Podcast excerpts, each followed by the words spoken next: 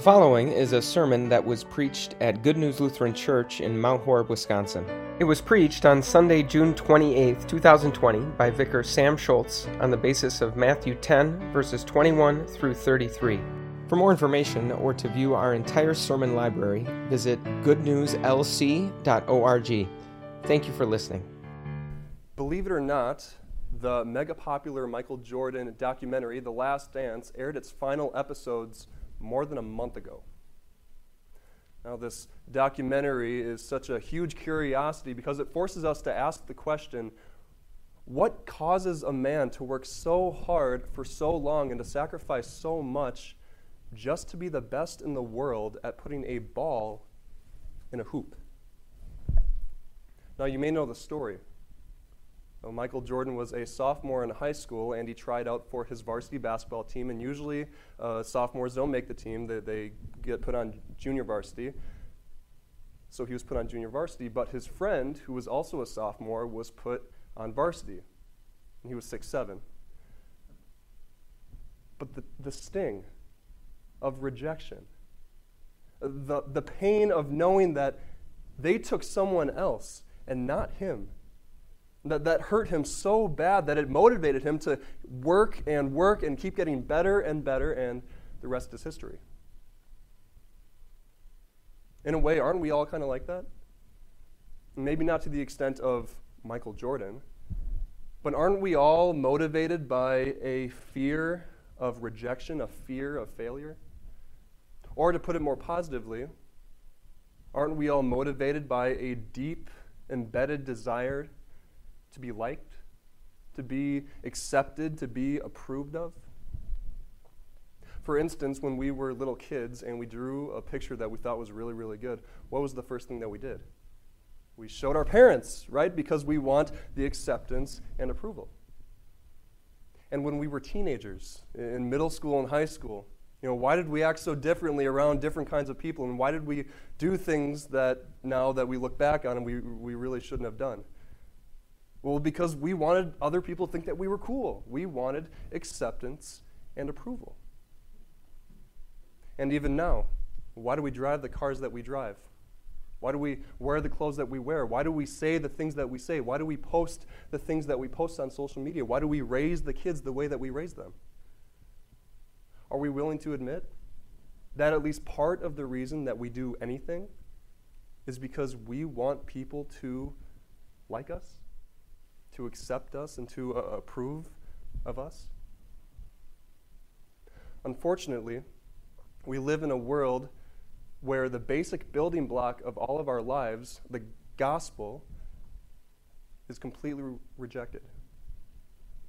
And so, if we are confessing Christ, if we are loving the way that He loves and proclaiming the things that He taught, well, eventually we're going to reach a point where, where we are opposed and we are going to have to make a choice. Are we going to confess Christ and be rejected?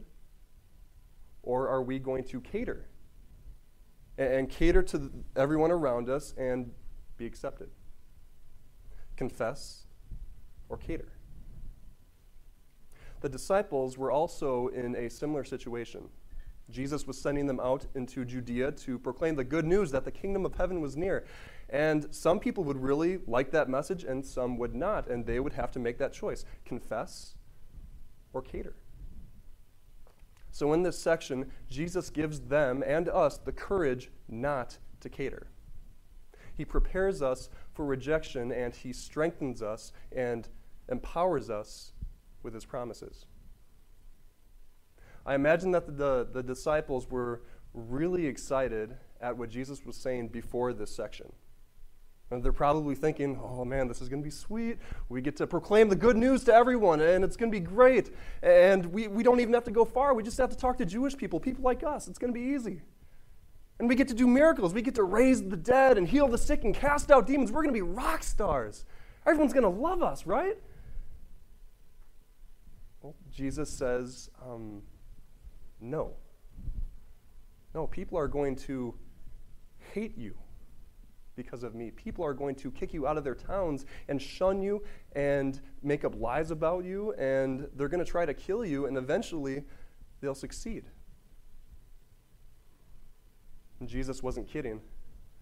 Uh, wherever the disciples went, they were brutally persecuted, and all of them, except John, were either killed or executed because of their faith. And as Christianity spread, the early Christians were brutally persecuted. Their property was confiscated and they were executed by the hundreds. They were thrown into the middle of uh, stadiums packed with cheering fans as they were torn apart by wild animals, and they were put on posts and lit on fire alive to be human torches. And even today, Christians all around the world know that at any moment they could lose their property or their freedom or their loved ones or their lives because they confess Christ. And we, even though we don't necessarily have to worry about our lives or our property being taken away, we still have to face that choice confess or cater. Because the gospel will never be what the world wants it to be. You know, some want the gospel to be a, a nice, pleasant sentimentality that, that makes us feel all warm inside because it affirms our hope that we are all nice, wonderful, moral, tolerant people. Some want the gospel to be a motivational, step by step guide. That if you follow all the right ways and say the right prayers and make Christ the center of your life, then He's going to bless you. And He's going to give you wealth and prosperity and health and everything that you want.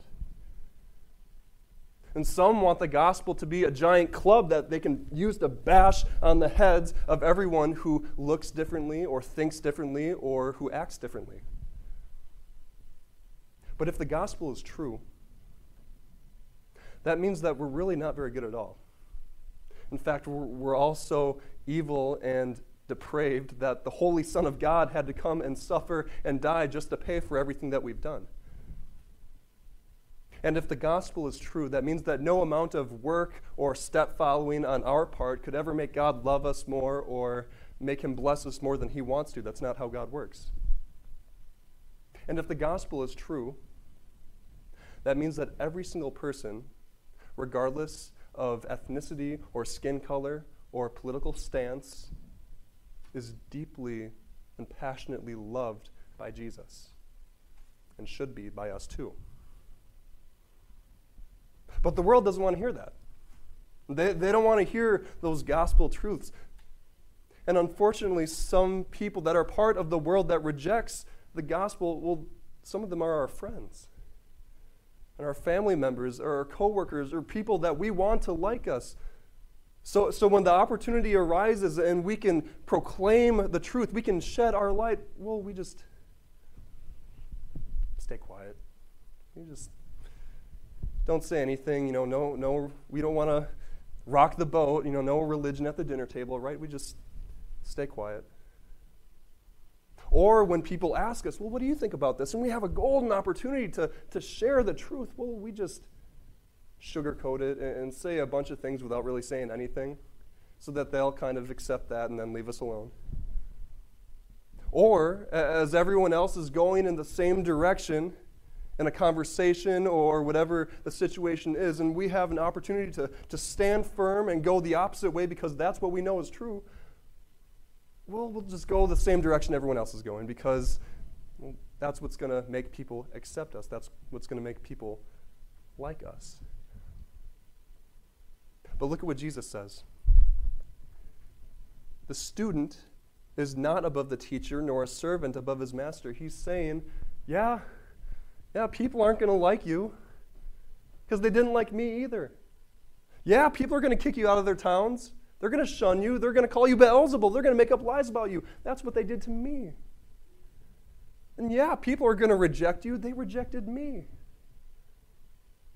And so, if we are confessing Christ, if we are loving the way that He loves and proclaiming the truths that He has taught us, we should expect people to reject us.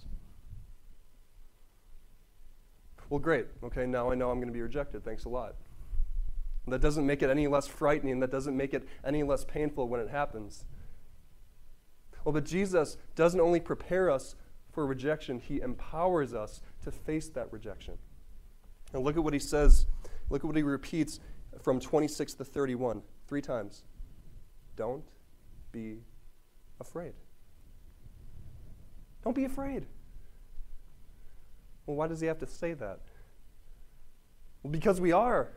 We are afraid. The, the idea that people aren't going to like us, that, that's frightening. We, we don't like that. We, all of us as humans, we have a deep desire to be accepted and liked. But do you ever notice that even when you do get that recognition for a job well done when you're at work, it's never quite enough? Do you ever notice that it doesn't really matter how many people like your Facebook post? You always want more. It never matters how many people tell you how wonderful you are. It's never enough. You want more and more. Why? Because no matter how many people like us, no matter how many people approve of us, our hearts are never going to be satisfied because the only thing that can truly fill our hearts is the thing that Adam and Eve casted away when they chose to disobey God, and it's the thing that we casted away when we chose to disobey God. And that's the acceptance and the approval of a holy God. And when we disobey, we make ourselves unholy. And if God is holy and we're not, He can't accept us, and He has every right to put us where unacceptable people go. And deep down, we know this, so we try to keep justifying ourselves by making other people like us, but it's never enough. But look at what Jesus says. You see those sparrows? They're worthless. You can buy them for next to nothing. But God's eye is on that sparrow. He feeds that sparrow with his hand and he guides it on its way. He has a plan for that sparrow, and nothing happens to that sparrow unless he allows it. And if that's how God feels about a sparrow, imagine how he feels about you. You ever look in a mirror? Do you know how many hairs are on your head? Do you know how many cells make up your body? Well, God does. God knows you and loves you more intimately, more passionately, more flawlessly than we could ever comprehend. We don't have to be afraid. But how? How can Jesus tell me I don't need to be afraid? Especially when I know that I'm not good with God because Jesus knew that whatever rejection that his disciples would face, whatever rejection that, he, that we would face, is nothing compared to being rejected and abandoned by God. How would he know? Because that's what he would endure on the cross. That's what he would go through. Even as people were rejecting him, he, didn't, he cried out, My God, my God, why have you forsaken me? He was going through the very thing that we deserve for all the times that we catered to everyone else and really catered to ourselves. But because Jesus lived the holy, perfect life that we should have, never catering to anyone, completely loving his Father. And because he took the punishment that we deserve, now we can stand before a holy God. And Jesus' perfection is put on us. And now our Heavenly Father accepts us. And if the Holy Lord of the universe, if the God that created everything accepts you, if you, Jesus Christ loves you so much that, that he would be willing to die for you, even when you hated him, even when you were his enemy, if he loved you that much. Well, who's, who else's acceptance do you need? Who else do you need to like you?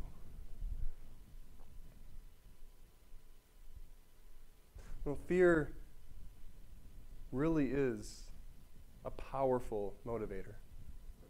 And look at all the things that humans have done because they were so afraid to fail that they just refused to fail. But we don't need to be afraid. We have everything we need. We don't need to be afraid of people not liking us, and we certainly don't need to be afraid of whether or not God approves of us because we know that He does. If fear isn't our motivator, then what is? Love. the love that God has for us inspires us to love each other and to love the world. And if we, we really love each other and the world, we will confess Christ. And when we confess Christ, and we proclaim the gospel to the people around us, yeah, we'll, we'll endure the feedback, even when it's not so good. Because we're not so worried about what they think. We love people enough to share with them what they need to hear. And even as some people reject us, we have every confidence to know that in the same way the Holy Spirit entered our hearts through the message of the gospel, that the Holy Spirit will work in the hearts of others as we proclaim the gospel to them. We don't need to be afraid. But when rejection does hit, and it will, you really don't need to be afraid. Because the cross of rejection that you bear on your shoulders, whatever it looks like for you, however heavy it is, will soon, very soon, be replaced by a crown of glory put on your head by Jesus, who is acknowledging you before his Father.